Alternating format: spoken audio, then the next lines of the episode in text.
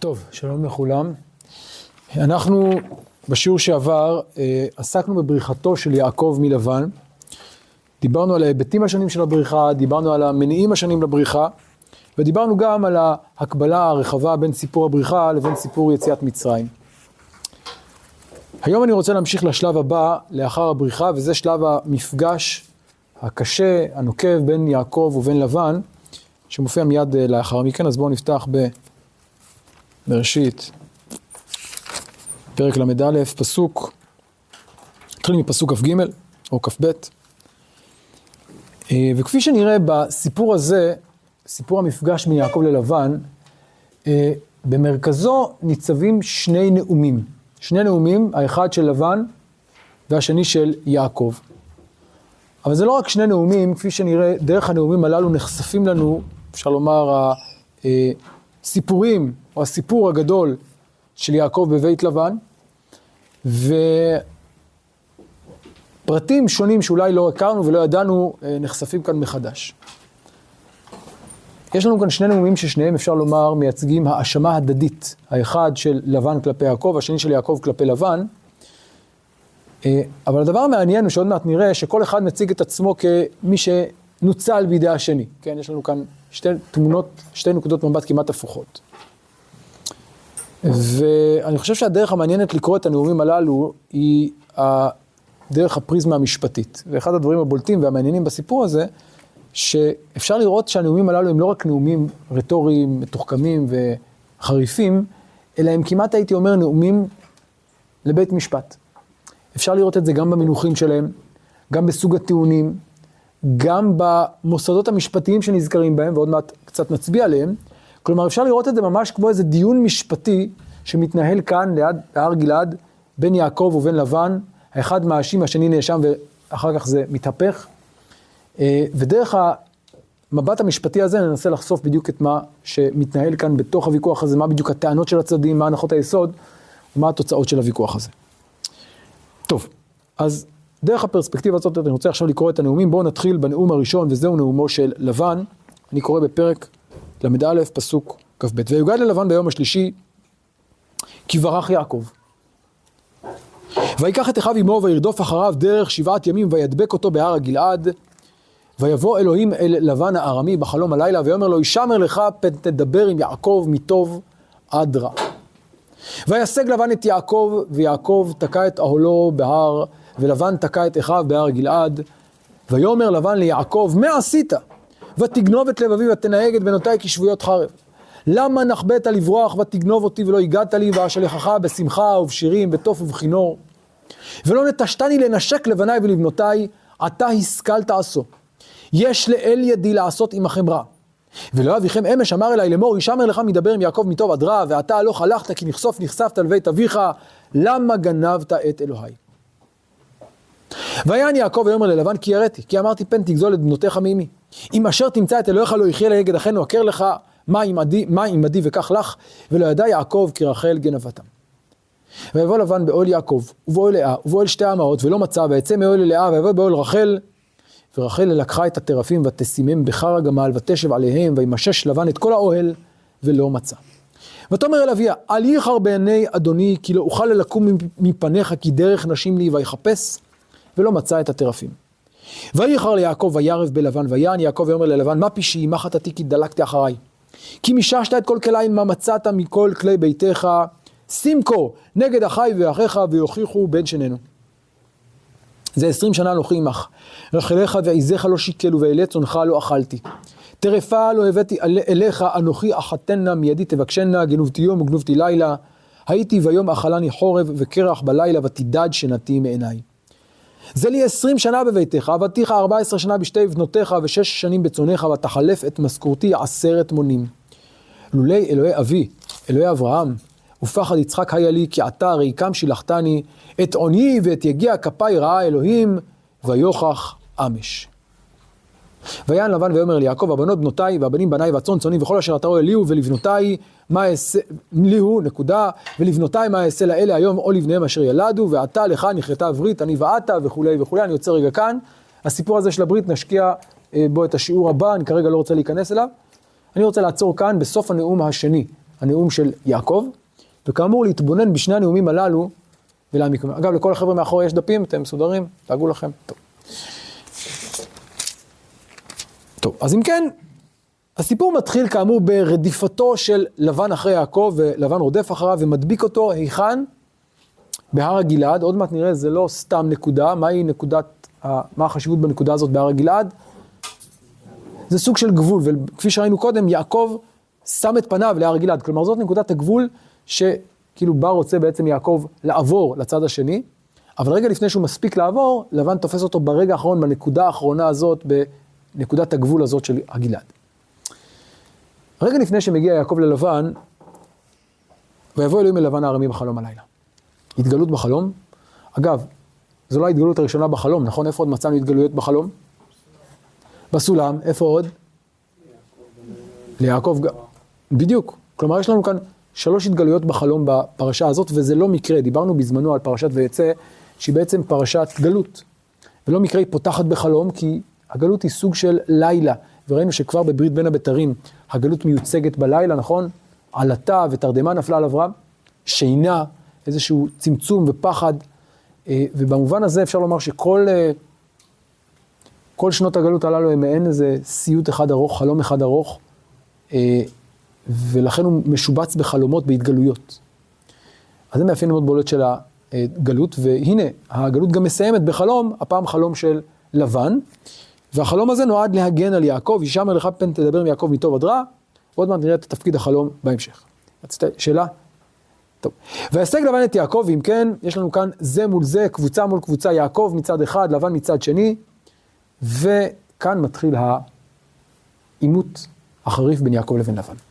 לבן כמובן פותח הוא המאשים, אבל הנאום של לבן קצת מפתיע. אם הייתי שואל אתכם, מה יהיה הטיעון המובהק המרכזי של לבן בנאום שלו? לאור מה שקראנו עד כה, מה הוא היה לדעתכם? מה היה צריך לבן לטעון כלפי יעקב? רמאות, כלומר על מה? על הצאן, הרי זה לכאורה היה הסיבה, אם אני חוזר אחורה, וישמע את דברי בני לבן לאמור, לקח יעקב את כל אשר לאבינו. נכון, הרי זה לכאורה היה הסיבה לבריחה. בגלל זה הוא רדף אחריו, הוא משיג אותו, אז מה היה צריך לומר לו? תתבייש לך, איך לקחת לי את הצאן? אבל מה לבן אומר? הוא אומר משהו על הצאן? שום מילה. קודם כל זה הפתעה, נכון, זה לא מה שציפינו. לעומת זאת, מה הטיעון המרכזי של לבן כלפי יעקב? מה ההאשמה העיקרית? אז בואו נקרא. ויאמר לבן ליעקב, מה עשית? מה קרה? ותגנוב את לב אבי, ותנגד בנותי כשבויות חרב. אז מה הטיעון המרכזי של לבן, או ההאשמה המרכזית כלפי יעקב? לקחת את הבנות. כלומר, מה הבעיה בזה? הרי הם בנותיך, אבל הם גם נשותיי. יש כאן טענה אולי יותר חריפה. ותנגד בנותי כשבויות חרב, כאילו חטפת אותם. חטפת אותם בעל כוחם. אנחנו יודעים שזה לא נכון שהוא התייעץ איתם והם רצו, אבל בעיני לבן, לקיחת הבנות בסתר, בגנבת לב, בלי להודיע, היא משולה לחטיפה. ועוד מעט נראה שיש כאן משהו יותר חריף שעומד ברקע. למה נחבאת לברוח? ותגנוב אותי, פעם שנייה ותגנוב. קודם ותגנוב את לבבי, עכשיו ותגנוב אותי, ולא הגעת לי. אבל הוא מוסיף עוד דבר, והשלכך בשמחה ובשירים, בטוב ובחינוך. כלומר, מה אומר לבן ליעקב בעצם? למה בכלל, אני לא מבין בכלל למה ברחת. כלומר, מעבר לזה שזה טיפשי, שזה אסור נאמר, שזה חמור, זה גם טיפשי, כי הייתי משלח אותך בקלות, בשמחה, בשירים, בטוב ובכינור, אז אני לא מבין למה בכלל אתה ברחת. ולא נטשתני, לא הנחת אותי לנשק לבניי ולבנותיי. אגב, גם נשיקה, זה פעולה די מרכזית כאן בסיפורים של יעקב, נכון? איפה יש לנו נשיקה? יעקב ורחל, מי עוד? יעקב ולבן, יעקב ועשיו בהמשך, נכון? נשיקות מייצגות כמה דברים. קודם כל, נשיקה זה כמובן עניין של חיבה, אבל בסיפורים הללו, מה מייצגות הנשיקות? מה? הכרה? באיזה מובן? איזה הכרה? היכרות, כן. אז יש כאן היכרות, חיבור, וגם פרידה, נכון? יעקב ולבן נפגשים, נשקים, כן, יעקב ורחל, וגם כשהם נפרדים, אמר, הייתי צריך לנשק אותם, נשיקת פרידה. אצל יעקב ועשיו, גם כן, הנשיקה יש לה ביטוי מאוד מורכבת, כן? יש שם נקודות, נכון, וחבקהו וישקהו, נעזוב את זה כרגע, נגיע לזה בהמשך, אבל בעצם אומר, הייתי צריך להיפרד באופן מסודר. אתה השכלת, או עשית טעות. לא רק טעות, עשית מעשה טיפשי. אז עד כה מה מפריע ללבן בעצם לכאורה? משהו קצת שולי, כלומר, מה הטענה? לא נפרדתי כמו שצריך מהמשפחה. טוב. האם משהו יותר חריף עומד מאחורי זה? האם טענה יותר חמורה מאחורי הטענה הזאת? בואו נמשיך. יש לאל ידי לעשות עמכם רע. ואלוהי אביכם אמר אליי, אמש אמר אליי, לאמור, ישמר לך מדבר מיעקב מטוב עדיך. כלומר, תדע לך שאתה עשית שטות. למה? כי אם הייתי רוצה, מה הייתי יכול לעשות? לפגוע בך. עכשיו, מה זה יש לאל ידי לכאורה? מה פירוש הביטוי? כוח, אל במובן של כוח. יש לי כוח לפגוע בכם. אלא מה? אלוהי אביכם אמר לא לפגוע, אז אני לא פגע. ותדע לך שאתה סיבכת את עצמך. היית יכול להסתבך מאוד. כן, היית יכול להיפגע מאוד. רגע לפני שנמשיך הלאה, אני רוצה, שוב דיברנו על הנושא של המונחים, אני רוצה להתבונן כאן במונח מעניין שמופיע פה, וזה המונח יש לאל ידי לעשות עמכם רע. אמרנו בקריאה פשוטה אפשר לומר שיש לנו כאן, אמירה, הפגנת כוח, יש לי עוצמה, יש לי כוח, אבל, כאן אני הולך בעקבות מאמר מעניין של חוקר מקרא בשם מאיר מלול, הוא הצביע על כך של המונח הזה, יש לאל ידי, יש כמה עיקרויות בתנ"ך, ויש לו גם עיקרויות חוץ מקראיות. לבן צריך לזכור, הוא לא יהודי, נכון? והוא חי בסביבה מסופוטמית, ויכול להיות שהביטוי הזה יש לו משמעות עמוקה יותר, וכדי להבין את הביטוי הזה צריך לראות איפה הוא עוד מופיע בתנ"ך. יש לאל ידי או ידו. איפה עוד מופיע? מישהו אולי זוכר? קדימה, קצת בקיאות מקראית, חתני תנ"ך, יש כאן מתמודדים. קדימה. תיכוניסטים גם יכולים, גם אפשר. איפה נאמר יש לאל ידו או ידי או ידינו? כן. יש במיכה. במיכה, מצוין, יפה. הצצת בדף? הצצת בדף? זה מופיע בדף. כן, יפה, מיכה. איפה עוד? אל תציצו בדף. טוב, הצצתם. בדברים פרק כ"ח. יש עוד שני מקומות, אבל נעזוב אותם כרגע, גם בספר עזרא, נחמיה. ונשים את זה בצד. אני רוצה להתמודד עם שתי העיקרויות הללו. אולי נתחיל רגע במיכה פרק ב'. "חוי חושבי אבן, ופועלי רע על משכבותם, באור הבוקר יעשוע כי יש לאל ידם. וחמדו שדות וגזלו ובתים ונסעו ועשקו גבר וביתו ואיש ונחלתו." שוב, לא ניכנס לכל ההקשר של הנבואה שם, אבל זו ביקורת חריפה על מי? על המנהיגים. שמה הם עושים? במקום לפעול לטובת העם, מה הם עושים? חושבי אבן ופועלי רע על משכבותם, זה מה שהם מתכננים כל היום, ומה הם עושים בבוקר? מממשים את המזימות הללו. למה? כי יש לאל ידם. עכשיו שוב, אפשר לקרוא את זה כקריאה מילולית פשוטה, יש להם אפשרות, יש להם כוח, אבל זה לא רק כוח. כאן מדובר לא רק על כוח במובן הפיזי, אלא גם על סמכות. וחמדו שדות וגזל ובתים ונסעו, אגב זה קצת מזכיר את לבן, נכון? יש לאל ידי, יש לו סמכות, ולכן מה הוא יכול לעשות? לגזול. מה עוד יכול לעשות? לעשוק גבר וביתו. הרי זה מה שהוא עשה, נכון? אז הביטוי יש לאל יד קשור לסמכות, ואולי לניצול סמכות לרעה. ולאור זה אני רוצה לקרוא את המקור הבא, בדברים כ"ח, בפרשת הקללות בכתבו. לאחר שהגיעו האויבים והשתלטו, נאמר כך, שורך תבוח לעיניך ולא תאכל ממנו. חמורך גזול, אגב, שימו לב, איפה עוד ראינו גזול? חמדו שדות וגזלו, ולא ישוב לך, צונך נתונות לאויביך ואין לך מושיע, בניך ובנותיך נתונים לעם אחר, ועיניך רואות וחלות עליהם כל היום, ואין לאל ידיך. מה הכוונה אין לאל ידיך? אין לך מה לעשות. אבל שוב, אם נקרא את זה כמונח משפטי, יש כאן אמירה יותר חריפה. וכאן זה מתחבר שוב לסיפור שלנו. יש כאן אבא, יש לו ילדים, בנים ובנות. מה בדרך כלל התפקיד של האב, של האבא, של האב? הוא, יש לו סמכות כלפי ילדיו. יש לו אחריות, יש לו סמכות, יש לו שליטה. והנה מה קורה במציאות הזאת שמתוארת כאן בקללות. הסמכות הזאת של האב כלפי ילדיו נשללת ממנו. אין לאל ידו. מה זה אין לאל ידו? סמכותו כאבי המשפחה נשללת. למה היא נשללת? כי מישהו כאן משבש את הסדרים. מי עכשיו שולט? לא הסדרים הנורמליים, המשפחתיים, אלא מי שולט עכשיו? אלוהים. לא, במקרה הזה של הקללות. לא, עם אחר, האויבים, הם עושים מה שהם רוצים, הם שולטים במי שהם רוצים. הסמכות והשליטה שלהם והם נשללות ממך. וזו טרגדיה, מעבר לעובדה שהם עבדים, הטרגדיה היא שהסדר החברתי הבסיסי, שבו ההורים שולטים ומחליטים, ויש להם אחריות כלפי הילדים, הסדר החברתי הזה נשבר, נשלל, אין לאל ידך.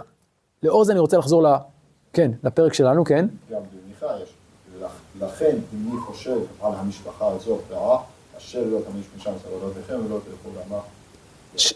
שמה, שזה יהיה התוצאה. המשפחה במובן של המשפחתי, כן. עכשיו אני חוזר לסיפור שלנו באמת, אם קוראים את זה בהקשר משפחתי, עכשיו בואו נקרא שוב את דברי לבן, מה לבן אומר? מה זה יש לילדי לעשות עם החמרה? לא רק שיש לי כוח, אלא מה קרה בעצם? מה? מה?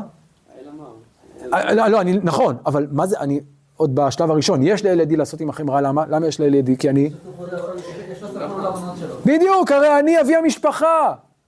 וכאן אני חוזר להאשמה שלה, אבל מה הוא בעצם אומר? לא רק למה לא נפרדנו, לא עשינו איזה מסיבה, לא נתתם לי לתת נשיקה לבנות שלי. זה הרבה יותר מזה, מה הוא בעצם טוען כלפי יעקב? מה עשית בעצם? בדיוק שללת ממני את הסמכות של אבי המשפחה. אני אבי המשפחה. אתה גנבת את לב אבי. אתה עשית דבר שלא יעשה, ביטלת את ה... או פגעת, שברת את הסמכות שלי.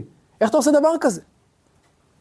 וכאן צריך לזכור עוד משהו, וזה חוזר למה שבזמנו גם דיברנו, שיש כאן תפיסה שמעניינת אולי, לגבי מעמדו של יעקב בתוך הסיפור הזה. יעקב לכאורה הוא הבעל, הוא האבא, נכון? אבל מצד שני, מה הוא בתוך הסיפור הזה גם?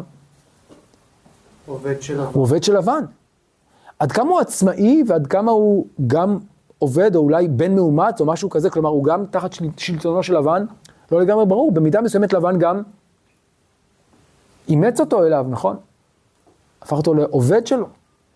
אז זה לא רק שהבעל לקח את אשתו והלך, או את נשותיו ובנה והלך, אלא שוב, יש לנו כאן חמולה, שמי עומד בראשה? לבן, ויש לו עובד, שהוא גם בן מאומץ, ויש לו בנות, ויש לו נכדים. מה עשה הבן המאומץ, העובד הזה, המרדן הזה? לקח את כל מה שניתן לו, את כל מה שאני נתתי לו, הוא הגיע לכאן בלי כלום. כן? כי במקלי עברתי את הירדן הזה. ועכשיו מה הוא עושה? לוקח את כל מה שהוא קיבל, שוב, שם כאן בצד את הצאן, הצאן זה לא העיקר לכאורה, מה העיקר בעיניו? הבנים והבנות, זה העיקר, אתה פגעת בסמכותי כאבי המשפחה, בעצם אתה שללת את כל מה ששייך לי, ולקחת לעצמך, דהיינו אתה מרדת בי, כך הוא בעצם טוען כלפיו, ויש לאל ידי, כלומר היה לי סמכות והייתי צריך להפעיל אותה, אלא מה? אלוהי אביכם, אמש אמר אליי וכו'. אז זו הטענה של לבן כלפי יעקב. עכשיו אני ממשיך הלאה לפסוק הבא, והפסוק הבא יוצר תפנית בטיעון. ואתה, הלוך הלכת כי נחשפת על בית אביך. בסדר, אתה יודע מה? ניחא, אני עוד מוחל על זה. לא באמת, אבל אני יכול להבין למה הלכת. נחשפת על בית אביך, התגעגעת, רצית לחזור, בסדר. למה גנבת את אלוהי? על גנבת הלב אני יכול לסלוח. על גנבת הדעת אני יכול לסלוח, על מה אני לא יכול לסלוח? על גנבת האלוהים. מדוע? למה הוא, על זה הוא לא סולח? למה על זה הוא בעצם מאשים? מה? קודם כל זה אלוהים, זה לא משפחה, זה... שנית, מה?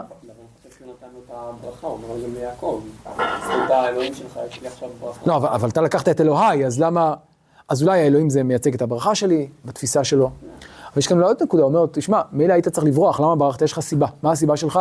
התגעגעת הביתה, בסדר. שוב, יש לי מה להגיד על זה, אבל אפשר עוד להבין. מה? מה הקשר המשפחה שלי?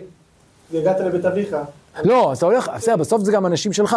כלומר, אני יכול להבין למה אתה רוצה לצאת, ואתה לא יכול להבין, אבל יש לך מוטיבציה שהיא יכולה להיות מובנת. נחשפת. אפשר להבין. אבל למה גנבת את אלוהי? איך זה קשור? זה שאתה רוצה לחזור הביתה, לזה שאתה לקחת את אלוהי, גנבת את אלוהי. זה מעשה שלא יעשה. זה לא מטיב לך. בדיוק, אתה בעצם רק פגעת בי. מה פתאום אתה לוקח את אלוהי? מה? זה האלוהים שלי, לא שלך, מה פתאום אתה לוקח אותו? אגב, ושימו לב, יש כאן משחק מעניין בין אלוהים לאלוהים, הרי הוא אומר בהתחלה, אלוהי אביכם הם שמר אליי, וגנבת את אלוהי. עכשיו יש כאן ניגוד מעניין, מה ההבדל בין האלוהים, ניגוד קצת אירוני, נכון? מה עושה אלוהי אביכם? עוצר אותם לפגוע, כלומר הוא מגן עליכם. ואילו מה קורה עם אלוהי? אתה גנבת אותו, כן? צור מה בין האלוהים הזה לאלוהים הזה, אבל על הדרך אנחנו רואים כאן את הניגוד. על כל פנים זו הטענה וזו הביקורת העיקרית של לבן, לזה אין מחילה, אין סליחה, אין צידוק. כן. אז אמנם המילה טרפל היא מילה חיתית, אבל הכי מסתדר שמדובר אכן בפסלים האלה שבהם השתמשו כדי להעביר ירושה לבנים.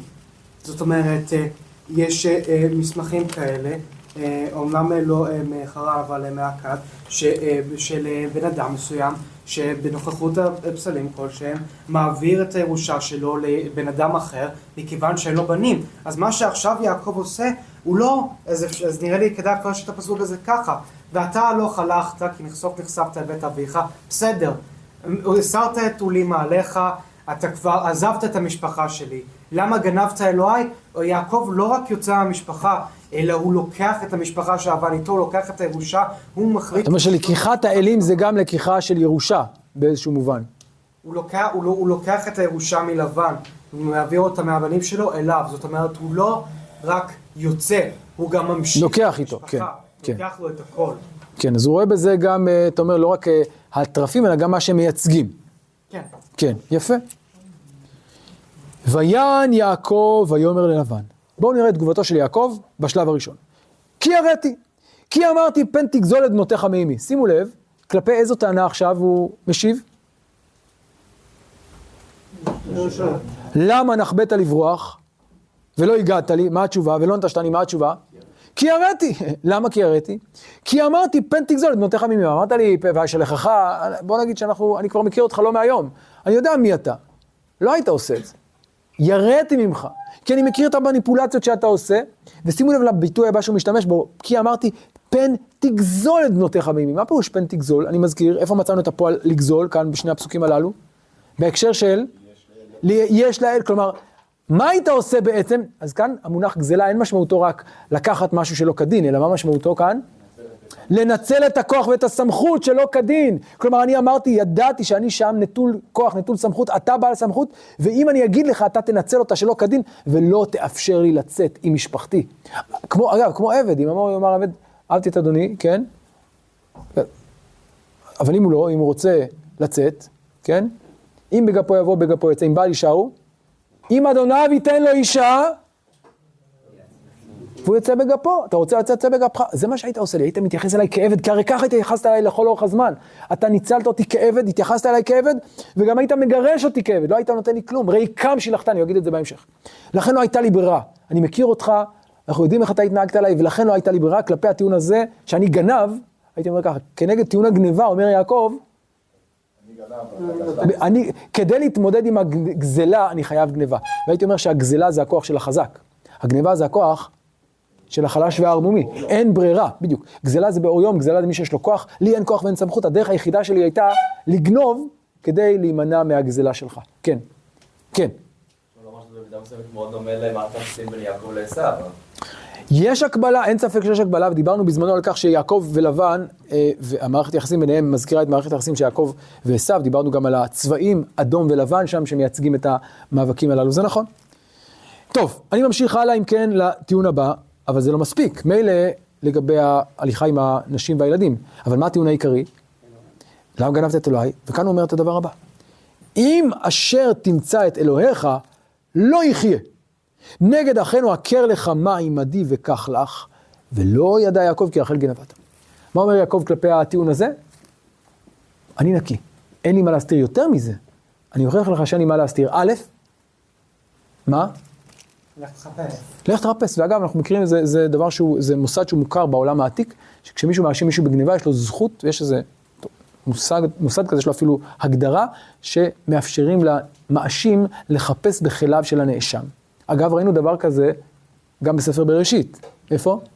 יוסף, בפרשת הגביע, נכון?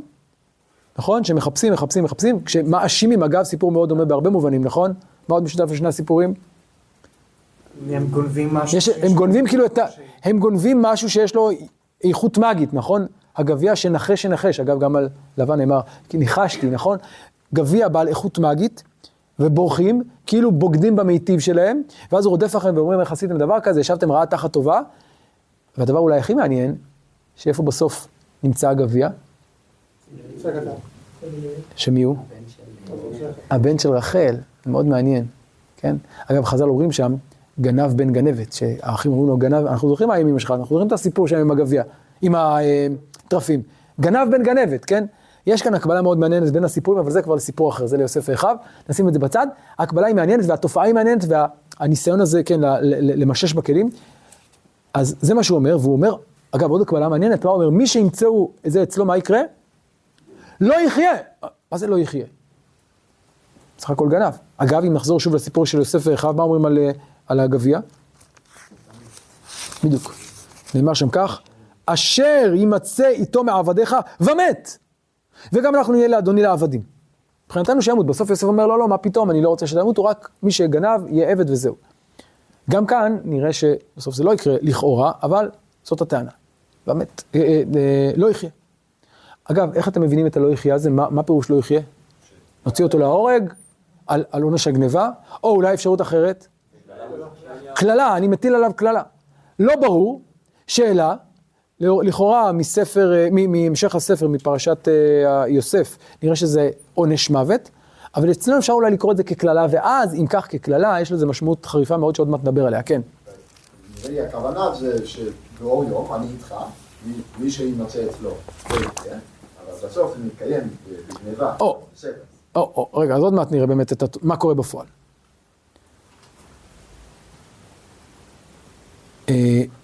והוא אומר עוד דבר, אם אשר תמצא את אלוהיך לא יחיה, נגד אחינו, מה זה נגד אחינו? יש כאן את החמולה שלנו, כל אחד מולם, כלומר אני רוצה שיהיו כאן עדי ראייה, נגד אחינו, הכר לך מה עימדי, מה זה הכר לך? אז גם הכר לך זה מונח משפטי, למשל איפה מוצאים הכר? הפתילים. הכר נא שאומרת, תמר ליהודה, איפה עוד? הכר נא שאומרים, האחים ל... יעקב. כלומר, הקרן הזה כנראה מונח משפטי שמשמעותו, ובעוד מקומות, ואגב, שוב יש לזה מקבילות במזרח הקדום, שמשמעותו זיהוי בעל משמעות משפטית. אתה מזהה מה שייך לך, כן? הקרנה, שכאן, האם אתה אומר, הקר, הכרת, זיהית, כן. כן. זיהוי שיש לו משמעות משפטית. אז גם כאן הוא אומר, אתה יודע מה? תזהה. כאן כל העדים מסתכלים, רואים, אם אתה מזהה משהו שלך, תיקח. אבל אם לא, אז האשמת אותי באשמת שווא. הלאה. וכאן, המשפט המטלטל הבא, ולא ידע יעקב כי רחל גנבתם. למה המשפט הזה כל כך דרמטי כאן? מה המשמעות שלו? יעקב לא משקר. הוא בטוח ב100% שיש כאן עלילת שווא, עוד מעט נראה. אבל יש כאן טרגדיה נוראה. מהי הטרגדיה? שהוא לא יודע שרחל גנבה. למה זה כזאת טרגדיה? כי הוא אמר את המשפט הנורא, אם אשר ימצא לא יחיה. ואומר המדרש את הדבר הבא, בראשית רבה, והווה כשגגה היוצאת מלפני השליט, ותמות רחל. לפי הקריאה הזאת של המדרש, הכללה של יעקב, כללה טרגית נוראה. יעקב בעצם בלי דעת קילל את מי? את אשתו האהובה רחל. טרגדיה נוראה. כמובן, אם היה יודע, לא היה מדמיין בכלל, אבל לא ידע. וכך יוצא שהוא גורם בשגגה למותה בכללה הזאת, יכול להיות. זו קריאה אחת, עוד מעט נראה קצת בעייתית, אבל זאת קריאה מעניינת, כי יעקב מקלל אומר לא יחיה, ובאמת רחל מתה באופן טרגי, אז יש כאן קשר מעניין בין הסיפורים, עוד מעט ננסה קצת לחזק אותו, כן. למה בכלל אמר את זה? למה אמר לא יחיה? אז שוב, או שבאמת, אמרתי, כמו בסיפור של יוסף, שיש כאן איזו אמירה שבאמת כנראה היה מקובל בעולם העתיק, שעל גזל כזה של דבר חשוב, יש עונש מוות, או, וזה אולי יותר סביר, שהוא אומר, אתה יודע מה, אני כל כך בטוח בצדקתי? 100% אין כאן. אתה יודע מה, אם אתה מוצא, מבחינתי, שימות. לא באמת הוא רוצה שימות, הוא פשוט אומר, ברור לי שאף אחד לא עשה את זה. אז אני כל כך בטוח שאני אומר, אם אתה תמצא, שימות. לא מדברים על אדם פשוט, זה יעקב. בסדר, אבל אתה מאשים אותי בהאשמה חמורה, אני אומר לך, אני נקי לחלוטין, ברמה כזאת ברמת ודאות כזאת, אבל שוב, יכול להיות שהוא אומר את זה גם לא באופן ממשי ימות, אלא ככללה, מגיע לעונש מוות, כן, לא שהוא באמת ימות בפועל. הוא אומר את זה ביחד עם, בוא נחפש, בוא אתה נחפש. כן, כן, כן, בוא נחפש, נכון, כן. אבל שוב, השאלה אם נחפש ואז תהרוג אותו, או שנחפש, ואני כל כך ברור לי שמבחינתי, אתה יודע מה, שימות. לא ברור. אני רוצה להמשיך הלאה לשלב הבא. אם כן, לבן יוצא למסע חיפושים, פסוק למד ג' ויבוא לבן באוהל יעקב, ואוהל לאה, ובאוהל שתי האמהות, ולא מצא, ויצא מאוהל לאה, ובאוהל רחל, ורחל לקחה את הטרפים ותשימם בחר הגמל ותשב עליהם וימשש לבן את כל האוהל ולא מצא. עכשיו יש כאן משהו קצת מוזר בתיאור. מה מוזר כאן בתיאור הזה? פסוק למד ג' למד ד' או בעיקר למד ג'? היא על הגמל בתוך האוהל? לא, לפני זה מתחיל למד ג'. לא, קר הגמל זה לא בהכרח שהגמל זה על הגמל, כי יכול להיות שבאוהל עכשיו פשוט פרקו את זה, זאת אומרת זה אולי... אבל זה, כן, נראה מעניין, אתה חשבתי על זה. שימו לב, מה סדר הפעולות? אוהל יעקב, אוהל לאה, אוהל שתי העמות ולא מצא. ויצא מאוהל לאה ויבוא באוהל רחל. רגע, מה קורה פה? מתי יצא מאוהל לאה? מקודם, אז הסדר כאן הוא מוזר, נכון? איך להבין את זה? יכול להיות ששתי אמהות ושתי השפחות דווקא. לא, אמהות זה, כן, אמהות זה השפחות. כן, כן, אמהות זה השפחות, אז להפך, אם הוא עכשיו יצא מאוהל האמהות, אז מה פתאום ויצא מאוהל לאה? הוא כבר יצא מאוהל לאה, הוא כבר עבר אצל שתי אמהות, למה עכשיו הוא שוב חוזר לאוהל לאה? ושוב יוצא? יכול להיות שזה אחרון. לא הבנתי. האוהלים מחוברים? לא, לא נראה שהאוהלים מחוברים. שואל אחרי זה אחרון. שמה? שואל אחרי זה אחרון. אבל מה זה? אז לא צריך לכתוב ויצא מאוהל לאה, צריך לכתוב ויצא מאוהל בלהה או זלפה ויצא ויבוא באוהל רחל. אז רש"י אומר כך, כשיצא מאוהל לאה חזר לו לאוהל רחל קודם שחיפש באוהל האמהות. וכל כך למה? לפי שהמכיר בה שהיא משמשנית. כן? אז הוא חזר לאוהל רחל, עוד פעם. למה? לפי רש"י כנראה אוהל יעקב זה אוהל רחל, זה האוהל העיקרי של יעקב, אז הוא הולך לאוהל יעקב, יוצא, הולך לאוהל רחל, חוזר לאוהל יעקב, לאוהל רחל, ולמה? כי הוא כבר חשד בה, הוא הכיר את רחל, הוא יודע שאם יש מישהו לחשוד זה היא. טוב. רשב"ם מציע פירוש אחר, ויבוא לבן באוהל רחל, יעקב, ואחר כך באוהל לאה, ואחר כך באוהל שתי השפחות. ולמה לא מצא באוהל רחל? שהרי כשיצא מאוהל לאה, ויבוא באוהל רחל, ישבה רחל על קר הגמל שהטרפים בתוכו. ויצא מאוהל לאה ויבוא באוהל רחל, כלומר, אף על פי שאמרנו למעלה באוהל לאה ולשתי השפחות, לא כך היה.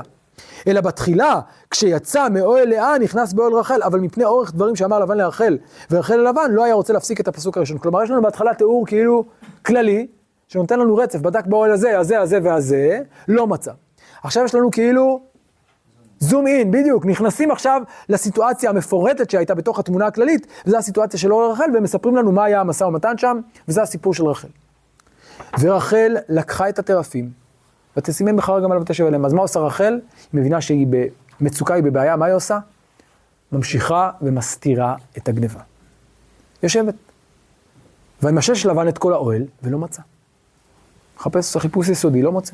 אגב, הפועל הזה למשש, מוכר לנו מאיפשהו מיוד ממשש? יצחק, אולי מושני אבי, נכון? ממשש, כדי לזהות מה? האם יש כאן רמאות או אין כאן רמאות, נכון? והנה כאן מה יש לנו שוב? משמוש, אצל האחות הצעירה, נכון? של אבא, אצל האחות הצעירה, שמה היא עושה? מסתירה ממנו את האמת. הלאה. וימשש לבן את כל ולא מצא, ותאמר אל אביה, אי חר בעיני אדוני, כי לא אוכל לקום מפניך כדרך נשים לי. מה היא עושה בעצם? משקרת לו בשביל להסתיר את הגניבה. שוב, זה קצת מזכיר לנו את הסיפור של יעקב ויצחק. שם יעקב ישתמש במה? כדי להטעות את אולי מושני אבי? איזה?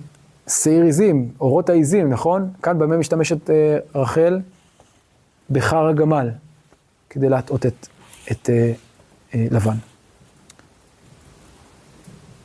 ותאמר אל אביה אל יחר בעיני אדוני כי לא אוכל לקום, ואז הוא מחפש ולא מוצא, באמת הוא נכשל. דיברנו על הטרגדיה הזאת, הסיפור של מות רחל, שהמדרש קושר אותו למעשה הזה, אני רוצה לחזק את האמירה הזאת של המדרש, בכמה נקודות. ראשית, שימו לב, שיש כמה קשרים מעניינים בין הסיפור הזה לבין סיפור מות רחל. מה הטענה של רחל כאן? מה היא טוענת כלפי יעקב, כלפי לבן? מה היא אומרת לו? דרך נשים, כלומר, אני עכשיו נידה, נכון? אז כאילו, אז הוא מתרחק, בעולם העתיק היה יותר מקובל שאישה נידה היא כאילו, יש בה משהו גם מסוכן, ההלכה אומרת הפוך, לא, כן, אנחנו יודעים שגם יש... תרבויות שבהם מרחיקים את הנשים הנידות למקומות אחרים, גם אצל האתיופים אגב היה מנהג כזה, אבל חז"ל מספרים לנו שהיה גם הדבר בנידתה, שלא תכחל ולא תפקוס, אבל ההלכה אומרת לו כך, על כל פנים, כנראה היא אומרת לו דרך נשים, אז הוא אומר, אוקיי, בסדר, אני מתרחק, טומאה וזה, אני לא מתקרב, ואז ככה היא גם מצליחה להרחיק אותו שהוא לא יבדוק באזור. איך רחל מתה? כן, מאותו, בדרך נשים. אז יש כאן איזשהו קשר בין המעשה לבין אולי התוצאה, יכול להיות. ואולי אני אחדד יותר את הקשר הזה בדבר הבא. איפה היא מתה? איפה מתה רחל? בדרך. זה הטרגדיה, נכון? בעוד כברת דרך, לבוא אפרתה, לפני שמגיעים למקום, וקוברים אותה בדרך. זה אחת הנקודות הטרגיות שם. ומה אומרת כאן רחל? דרך נשימי. אולי נוסיף עוד שתי, זה כבר יותר דרשני, בכל זאת אני אגיד את זה. מה מסתירה רחל? את הטרפים. איפה מתה רחל? בדרך אפרת. האלף, אפשר לראות הרבה פעמים, תחילת מילה היא אלף פרוסתטית, אלף שהיא תוספתית, ואז יש לנו כאן את אותם אותיות בסיכול אותיות, נכון? אפרת, או פרט וטרף, טרפים, זה אותם אותיות. אם נלך עוד צעד אחד כאן, אני כבר ממש מתפרע, איפה היא מחביאה את הטרפים? בחר הגמל. איפה, בעוד? יש כאן, נכון, אבל יש כאן עוד ביטוי מעניין. בחר הגמל, יש מילה מאוד נדירה שהמפרשים מתקשים בה, מה זה כברת ארץ לבוא אפרתה? מה זה כברה? יש מחלוקת בין המפרשים, נראה את זה כשנגיע, אבל המילה כברה, מזכירה לנו את המילה בחר, נכון? זה אותם אותיות. אז יש כאן, אני חושב, כמה רבזים, חלקם חזקים יותר, חלקם חזקים פחות, שקושרים בין הסיפור הזה, בין המעשה לבין התוצאה, ובמידה רבה אומרים לנו, הטרגדיה הגדולה של רחל שמתה בדרך בצעירותה, בלידה, היא תוצאה של הסיפור של הטרפים, תוצאה טרגית של סיפור הטרפים, כי בעצם יעקב קילל אותה, לכאורה. זה הסיפור, עוד נחזור לזה בהמשך, אבל בינתיים אני רק שם כאן את הקישור המעניין הזה בין הסיפורים, בין המעשה לתוצאה שלו. כן. אם רחל היה לה נגיד דרך, כן, נגיד היא לא הייתה יכולה להיות בהיריון בזמן הדרך, כי אם כן לבן היה יודע, אז איך היא מתה באמצע הדרך? לא, היא מתה בדרך הרבה יותר מאוחר, כשהם מגיעים לארץ, זה לא עכשיו, יש עוד זמן. כן, אבל 9 חודשים בערך? אני לא יודע כמה זמן הם היו, לא יודע כמה היו במסע... קודם כל, האמת שזה הרע מעניינת, אתה אומר אולי היא עכשיו כבר הייתה בהיריון. יכול להיות. קודם כל ברור שהיא שקרה, נכון? היא לא אמרה אמת. לפחות נראה שהיא לא אמרה אמת. אז לא יודע, אז אם היא הייתה בהיריון, זה עוד יותר חזק. אתה יודע מה, אם אני הולך עם מה שאתה אומר, זה עוד יותר חזק. כי יוצא, אם נניח שבאמת היא הייתה בהיריון בשלב הזה, שוב, אני לא בטוח, כי אני לא יודע כמה זמן היה כל ה... הרי אני מזכיר, מה עוד היה שם? הם לא הגיעו, היא לא מתה מיד כשהם מגיעים לארץ. הם מגיעים לארץ, מה? הפגישה עם עשיו, ואחרי זה הם יושבים בשכם, נכון? הם יושבים 18 חודשים בארץ. בסוכות. בסוכה, כן, בשכם, נכון. לא, אז בסוכות, לא יודע, כתוב, לא חושב שכתוב שם כמה זמן. כתוב? למיטב זיכרוני לא כתוב בפסוקים, לא כתוב בפסוקים, אבל אחרי זה הם מגיעים לשכם, ואחרי זה לבית אל, ורק אז, הם יוצאים לכיוון באר שבע, כן? אבל זה לא... כן? זה אפשרי שלהם. מה? סליחה, יעקב מגיע לא לבאר שבע, לקריית ארבע, לחברון. אז אני לא יודע אם זה אותה, אם נגיד שהייתה בהיריון באותו שלב, אז זה עוד יותר מחזק את הבעייתיות בזה, אבל שוב, אני לא יודע. זמננו קצר, אני רוצה רגע להתקדם, אם כן זה הסיפור, וכאן מגיעה התגובה החריפה של יעקב, נאום ההגנה שהופך לנאום האשמה. וייחר ליעקב וירב בלבן. ויען יעקב ויאמר ללבן, יש כאן כפילות, מה זה וייחר ליעקב וירב בלבן, ויען יעקב ויאמר ללבן. למה צריך להגיד את כל המילים האלה? למה לא ויען יעקב ויאמר ללבן, או וייחר ליעקב ויען ויאמר ללבן? מה זה וירב בלבן? שוב, תזכרו שאנחנו בשדה משפטי. מה זה לריב? בשפה המשפטית של המקרא, מה זה לריב? זה לא ללכת מכות. לריב זה לעשות דיון משפטי. למשל, כי הריב בין שני אנשים. כן, והצדיקו את הצדיק וירשו את הרשע, נכון? מה עוד? דברי ריבות בשעריך, נכון? ועוד הרבה. ריב פירושו דיון משפטי. כן. מה? מה?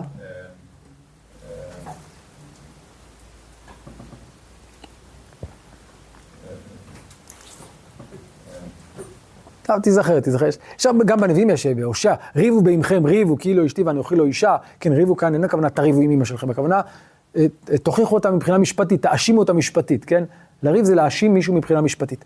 אז תיזכר עוד מעט במיכה, קדימה. אז יעקב עכשיו לא רק מתגונן, הוא עובר ממגננה עד כה למתקפה. כי עכשיו לבן התגלה בקלונו. לבן האשים אותו, האשמות חריפות מאוד, והסתבר שזה שטויות. אומר ליעקב, מה פשעי? מה חטאתי? כי דלקת אחריי. אני חף מפשע. כי מיששת את כל כליי, מה מצאת? מה? 3 פעמים, מה הוא בעצם אומר לו? כלום. סתם האשמת אותי. שים כה, אם מצאת, אין בעיה, תשים כאן נגד אחי ונגד אחיך, ויוכיחו בין שנינו. מה זה ויוכיחו שוב? זה לא רק להוכיח, אלא זה, שוב, במובן, זה מונח משפטי, כן? ושפט בין גויים, הנה מיכה. ושפט בין גויים, והוכיח. אז מה זה והוכיח מקביל למה? לשפט, נכון? להוכיח זה לשפוט, זה תקבולת. אז מה יש לנו כאן? הנה, מיכה כל הזמן חוזר אלינו. כשהיה או מיכה. התווכח, אז מה זה התווכח? הוא לא התווכח איתם. הוא יטען טענה משפטית כלפיהם, נכון? לא, אבל להתווכח, אנחנו קוראים את זה יותר באיזשהו מסע ומתן כזה. כאן זה ויכוח במובן של טיעון משפטי, זה מונח משפטי, זה מה שאני רוצה לומר, זה מונח משפטי, שהוא נמצא בשדה הזה של טוען ונטען, של מאשים ונאשם. נכון, נכון. זה קשור גם לזה. אוקיי. אז, והוכיחו בין שנינו. זה 20 שנה, וכאן יעקב טוען 2 טיעונים מקבילים, 2 פותחים במילים, זה 20 שנה. הראשון אומר כך, זה 20 שנה נוכי עמך, רחליך ועזיך לא שיקלו ועלי צנך לא אכלתי, טרפה לא הבאתי אליך, אנוכי החתן המיידי תבקשנה גנובתי יום וגנובתי לילה, הייתי ויום אכלני חורב וקרח בלילה ותדד שנתי מעיניי. מה הטענה כאן? מה? עוגמת נפש. מה אומר כאן יעקב בעצם ללבן?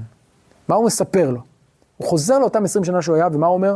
כשאני מתבונן במבט לאחור על כל מה שהיה, מה אני מספר לך? מה קרה באותם 20 שנה? השקעתי בשבילך. הייתי רואה נאמן, רך אליך ועזיך, אני 20 שנה איתך, כל 20 שנה האלה רך אליך ועזיך לא שיקלו. זאת אומרת, אף אחד לא מת. אלי צאנך לא אכלתי, כלומר, מעולם לא לקחתי לעצמי משהו, אני הייתי רואה נאמן. זה כמובן הבסיס. כן. לא רק זה, אלא טרפה לא הבאתי אליך. ושוב, כאן אנחנו נכנסים לשדה המשפטי, לא הבאתי לכם כאן, יש חוקים, שוב, מהעולם הקדום, מהמזרח הקדום, שמתארים לנו את יחסים המשפטיים בין הרועה לבין הבעל הצאן, אבל האמת היא שגם בתורה יש התייחסות לזה. כן? הנה, אז בדיוק. יפה, בואו נקרא את שמות כ"ב בפרשת משפטים, כי ייתן איש רעהו חמור או שור עושה, וכל בהמה לשמור הוא מת או נשבע אין רועה, שבועת אדוני תהיה בין שניהם אם לא שלח ידו במלאכת רעהו. מה תמיד החשש? שהוא סיפר סיפור, שהוא אמר מת, אבל בעצם מה הוא עשה? שחט כבש ועשה על האש, כן? ואמר כן, מת הכבש. לא, שבועת השם. אם גנוב יגנב מה? ישלם, ואם טרוף יטרף מה יקרה? יביאו עד, הטרפה לא ישלם, טרפה אתה פטור. למה? אתה לא רוצה להתעסק עם אריה, כן? זה לא חלק מהסיכונים המקצועיים שלך כרועה. אריות זה עד כאן. אז מה אתה צריך לעשות בכל זאת? אולי אתה שוב עשית על האש וסיפרת סיפור על איזה אריה. מה אתה צריך לעשות? עדים. איך אתה מוצא עד? אתה באמצע רועה צאן, איך יהיה לך עד? אומרים חז"ל, עד זה יביא עידודה לבית דין, מסכת בבא קמא. ובאמת, אנחנו מוצאים במקומות נוספים שהוא לא צריך להביא עד במובן של אדם. יביא הוא, בדיוק, את מי הוא יביא? שימו לב, עמוס פרק ג' פסוק י"ב, כה אמר אדוני, כאשר יציל הרועה מפי הארי 2 כרעיים ובדל אוזן, כן ינצלו בני ישראל היושבים בשומרון, כן? זה דימוי, מה יישאר לכם כלום, איזה בדל אוזן, זה כלום ושום דבר. אבל למה רועה מציל מיד מפי הארי 2 כרעיים ובדל אוזן, מה הוא יעשה איתם? יביא הוכחה, יביא איזה כרעיים נגוסות כאלה, רואים עם השיניים של האריה, הנה אתה רואה, זה הוכחה שהכבש הזה נטרף על ידי האריה. אז לכן, מה מנסה הרועה להציל? לא את הכבש עצמו, כן? יש גבול. מה הוא מנסה להציל בעצם? הוכחה משפטית. בדיוק. הוכחה משפטית כדי לפתור את עצמו מתשלום. מה אומר על זה יעקב? הייתי יכול, לפי שורת הדין, אבל לא זו בלבד שלא פגעתי ולא לקחתי, אלא אפילו את מה שהייתי יכול לפתור את עצמי, לפני משורת הדין, לא פתרתי. טריפה לא הבאתי אליך. אנוכי החתנה, מידי תבקשנה. אם מישהו חסר, פרט אחד חסר בעדר, מידי תבקשנה, אני משלם, מכיסי. גנובתי יום וגנובתי לילה, מה זאת אומרת? לא רק טריפה אלא גם גנובתי, הכוונה גנובת יום וגנובת לילה, אני משלם. אם נגנבה ביום או בלילה, לא משנה, אני חייב. אפשר להגיד בלילה, מה זה אשמתך? בלילה אתה ישן? לא. אני חייב גם ביום וגם בלילה. ומזה מה נגזר? הייתי והיום, אכלני חורב וקרח בלילה. כדי לשמור באופן מלא ומוחלט על הצאן שלך, מה עשיתי? נונסטופ. ביום, בחום הכי גדול, בחורב, ביובש, שמרתי. לא הלכתי לאוהל להתפנן שם בצל, לא. היה חורב, היה שמש, אני יצאתי החוצה.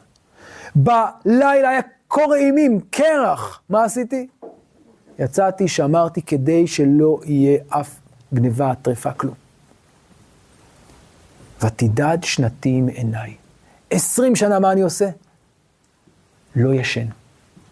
אם דיברנו קודם על כך שהשנים הללו בגלות הם שנים שמשולות ללילה, אז אולי נחדד את זה יותר. אומר לנו יעקב, זה באמת היה כמו לילה אחד ארוך. לילה נטול שינה. לא לילה לילה מנוחה נעים ומתוק, אלא לילה סיוטי, לילה כפו, לילה שבו לא הצלחתי להירדם, לילה שבו נדדה שנתי מעיניי 20 שנה. 20 שנה לא ישנתי כמו שצריך. לילה מסוית. תקופת הגלות הזאת היא כמו לילה אחד ארוך ומסוית שלא עצמתי בעין. כך מתאר יעקב את תקופת הגלות הארוכה הזאת בחרן. כן. מה, אתה מדבר על הכללות? פרשת הכללות. אין למה לחכות, כן, בערב תאמר מיתן בבוקר, תאמר מיתן ערב, בערב תאמר מיתן בוקר, כן. עד כאן הטיעון הראשון, אבל זה לא הכל. כן. מה אתה אומר לא שיקנו? אמרת לא ימותו? כן, לשקל זה, כן, לא היה מוות, לא היה מוות בצאן, כלומר דאגתי שלא תהיה משקלה ועקרה בארצך. שכול בו. זה סוג של רמז, הרב. שמה?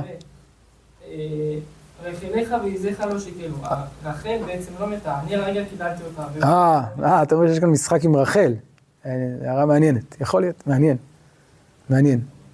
יפה, לא יודע, יכול להיות שיש כאן רמז, אולי, שהוא לא מודע אליו, כן. זה לי 20 שנה בביתך, עבדתיך 14 שנה בשתי בנותיך ו6 שנים בצונך, ותחלף את משכורתי 10 מונים. וכאן, מה קורה בפסוק מ"א? הוא עובר מתיאור המסירות שלו לתיאור של הנבזות של לבן. וכמובן על רקע המסירות האדירה שלו, הנבזות של לבן הרבה יותר חריפה. 20 שנה בביתך, קודם אמר 20 שנה אנוכי עמך, וכשאני עמך אני איתך לגמרי. אבל כשאני בביתך, עבדתיך 14 שנה בשתי בנותיך ו6 שנים מצונך, ובתוך הבית שלך מה אתה עשית? רימית אותי. ותחלף את משכורתי 10 מונים. ככל הנראה לא רק בבנותיך, כפי שראינו לגבי העקודים, עקודים וברודים, כנראה היה כמה וכמה פעמים שבהם לבן רימה אותו גם במשכורת. לולא אלוהי אבי, אלוהי אברהם ופחד יצחק היה לי, כי אתה ריקם שילחתני, את עוניי ואת יגיע כפיי ראה אלוהים, ויוכח עמי. שוב, ויוכח הכוונה שפט בינינו. זה שאלוהים נגלה עליך זה לא מקרה. זה היה הוכחה, או זה היה שיפוט לצדקתי. זה נגד העמש.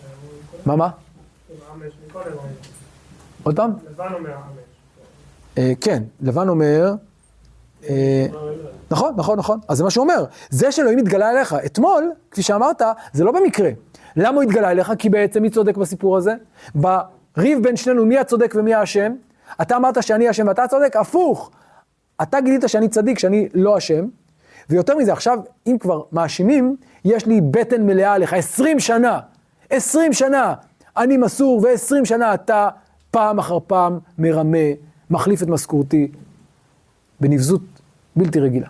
והפער הזה בין המסירות לבין הרמאות הוא חריף מאוד. אז יעקב הופך מנאשם למאשים, ואומר, אלוהים בעצם גילה בזה שהוא התגלה אליך, שאני זה שצודק בסיפור הזה, ולא אתה. כן. גם זה, שהוא אומר שזה לא שאלוהי בא ועזר לי בלילה ואמר, ניסה להעיין. בדיוק. זה לא שהאל שלי בגלל שהוא אוהב אותי כי הוא קשור אליי, אלא, כן, אגב, זה דבר מעניין, הוא לא אומר אלוהי, הוא אומר אלוהים, נכון? זה אולי מה שאתה אומר כאן. זה אובייקטיבי. בדיוק. ניסה להעיין עליך, לא לדבר אליי מטוב לעבודה. כן. יפה, הערה יפה. כלומר, אתה אומר, כשלבן מציג את זה, כן. אז כשלבן, זה אולי גם מתחבר לברית שנראה עוד מעט. כשלבן מציג את זה, הוא אומר כך, הוא אומר, אלוהי אביכם ממש אמר אליי לאמור, אז כאילו, יש את אלוהי אביכם, יש את האלוהים שלי, כל אחד יש לו את האלוהים שלו, ואלוהים הוא בעצם כוח שמגן על המאמינים שלו. אז אלוהי אביכם מגן עליכם, האלוהים שלי מגן עליי, ואתה גנבת את אלוהי, זה לא בסדר.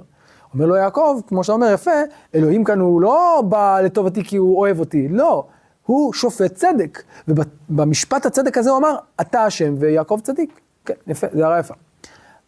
אז בזה מסתיים הנאום החריף מאוד של יעקב, באמת נאום חריף ביותר, שחוזר וצובע מחדש את סיפור הגלות הזה של יעקב, בצבע מאוד קשה, מאוד אפל, תקופה קשה, תקופת לילה, תקופת ציות, ותקופה שמלאה במרמה. אבל, כאן מגיע אבל הגדול. כשאנחנו מסיימים את הנאום הזה ואת הדברים הללו, בסוף אומר יעקב, הנה הקדוש ברוך הוא עצמו עדי, הוא עצמו בעדי, הוא עצמו זה שאמר שאני צדיק ואתה רשע. באמת חזק, נכון הנאום הזה? יש רק בעיה אחת. מה הבעיה? ממה פותח הנאום? מה נקודת המוצא של כל הנאום הזה? שהטענה שלך היא שקרית. שאתה סתם תופל על האלילות, כמו שאתה כל הזמן מרמה אותי. גם עכשיו המצאת ההמצאה שגנבתי לך את האלוהים. לא גנבתי לך, ואתה יודע את זה היטב.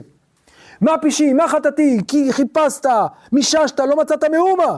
הנה, אם מצאת, תראה. לא הראת, זה הוכחה שאתה טועה, ושאתה סתם מאשים אותי, ולכן, אם כבר אנחנו מדברים, אז בוא אני אשים אותך. אבל אנחנו יודעים, שמה? שכל זה בעצם לא נכון. למה זה לא נכון? כי רחל גנבה. למה הוא לא מצא? כי רחל רימתה אותו. אבל הוא באמת צודק, באמת גנבו לו את האלוהים, באמת רחל גנבה, זה באמת נלקח, הוא לא סתם המציאה האשמה מצוצה מן האצבע, לא. כל זה בעצם, שאנחנו יודעים ויעקב לא יודע, ולבן לא יודע, מאיר באור אחר לגרם את כל הנאום של יעקב, כל הביטחון בצדקה שלו, כל הביטחון העצמי הזה בעצם אין על מה לסמוך, כי הרי הוא טועה, רחל באמת לקחה. אז גם אם הוא צודק לגבי הטענה לגבי 20 שנה, הוא בונה את זה על בסיס העובדה שלכאורה הוא צודק בסיפור הזה, וזה לא נכון. אז מה יש לנו כאן? מה קורה פה? אני רוצה להציע שאת הסיפור הזה צריך לקרוא, ועוד לא סיימנו אותו, יש לנו עוד את הסיפור של הברית, נראה בשיעור הבא, לאור מה שדיברנו בשיעור שעבר על הגלות. ראינו שסיפור יעקב בבית לבן הוא בעצם סיפור פרדיגמטי, הוא סיפור מכונן, של הגלות, שמלווה את ישראל מאז דורות רבים בהקשרים שונים, גלות מצרים, גלות בבל, לאחר מכן, כן, אחרי חורבן בית שני. זה סיפור הגלות האולטימטיבי והראשוני, הגרעין הראשוני של הגלות. המעשה אבות סימן לבנים. דיברנו בשבוע שעבר על המורכבות הזאת של, נכון, של ההישארות בגלות, המשמעות שלה, ההשלכות שלה, הנוחות שיש בה והבריחה שבסוף מגיעה. וההאשמות שיש, והאנטישמיות וכל הדברים הללו. אני רוצה להציע היום, לאור מה שראינו כאן, עוד ממד, עוד משמעות לסיפור הזה של הגלות. לגלות יש צדדים טובים וצדדים אפלים. כמו ליעקב, כשהוא הולך לגלות, למה הוא הולך, כפי שראינו, משתי סיבות. סיבה אחת, להקים משפחה, חוזרים לזה כל הזמן, וסיבה שנייה, לברוח. והוא חוזר גם כשהוא מקים את משפחתו, וגם כי הוא בורח, נכון? ראינו את זה בשיעור שעבר. אבל יש מורכבות מסוימת בה, זה לא שני צדדים שיש ביניהם ניתוק, יש ביניהם זיקה מורכבת, ואני רוצה רגע לומר עליה משפט. יעקב מקים משפחה בגלות, מרחל, עם רחל ולאה, בנות לבן בבית לבן, ואז הוא רוצה לצאת איתם ולקחת, אם תרצו, להעלות את הניצוצות, אם תרצו, כן, לקחת את כל מה שהוא בנה שם, ולהעביר אותו כמו שהוא לארץ, לייעוד, לשליחות, לסיפור היהודי, לסיפור הישראלי שלו בארץ ישראל. לכאורה פשוט, יש את הקשיים עם לבן, בסדר, נתגבר עליו, אבל יש עוד בעיה שיעקב לא לגמרי מודע אליה. מהי הבעיה? אתה לא יכול לייצר כזה ניתוק מוחלט. אתה היית בסביבה, השתקעת בתרבות, לטוב, אבל גם לרע. ומה יוצא, כשאתה יוצא מהתרבות הזאת, מה אתה יוצא? מצד אחד בנית דברים, חידשת, פיתחת, אבל מה אתה עוד עושה כשאתה יוצא משם? מה אתה לוקח איתך גם בלי אולי לדעת, בלי לשים לב? מה? אורח חיים. טרפים. טרפים. אלוהי נחר. השפעות כאלה ואחרות. כי רחל באמת גדלה בסיטואציה הזאת. שוב, אני אומר, ברמה הריאלית, רחל גדלה בבית של עובדי אלילים, אז היא לוקחת את זה משם. אז יוצא שהסיפור הזה של הטרגדיה, של רחל ויעקב כאן, זה לא סתם טרגדיה יוונית, שאיזה טרגדיה חסרת היגיון, חסרת פשר. יש לזה פשר עמוק, והפשר הוא שהמעבר הזה יש לו מחירים. בלי שיעקב מודע אליהם אפילו. הוא בטוח שהוא הצליח לצאת לגמרי, שההאשמה הזאת היא אשמת שווא, שהם הצליחו לצאת לחלוטין, להתנתק לחלוטין מלבן ומסביבתו ומתרבותו, אבל באמת הוא לא יודע שמתחת לקר הגמל מסתתרים הטרפים. שרחל מסתירה אותם. והביטחון העצמי שלו לא יחיה, מתנגש עם המציאות.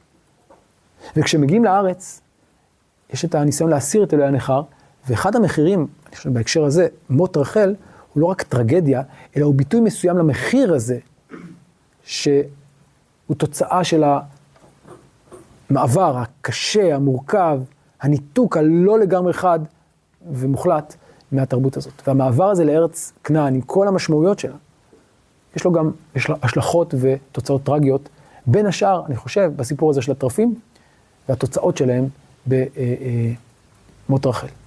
אז שוב, הסיפור הזה, גם במובן הזה, הוא המשך של סיפור הגלות, וגם בהקשר הזה של השיבה לארץ, יש לו את המחירים שמשלמים, וזו הטרגדיה הגדולה של יעקב ושל רחל. עד כאן. בשיעור הבא, בעזרת השם, נגיע לסוף הסיפור של הגלות, וזה סיפור הברית בין יעקב ללבן, שמשלימה את התמונה כולה.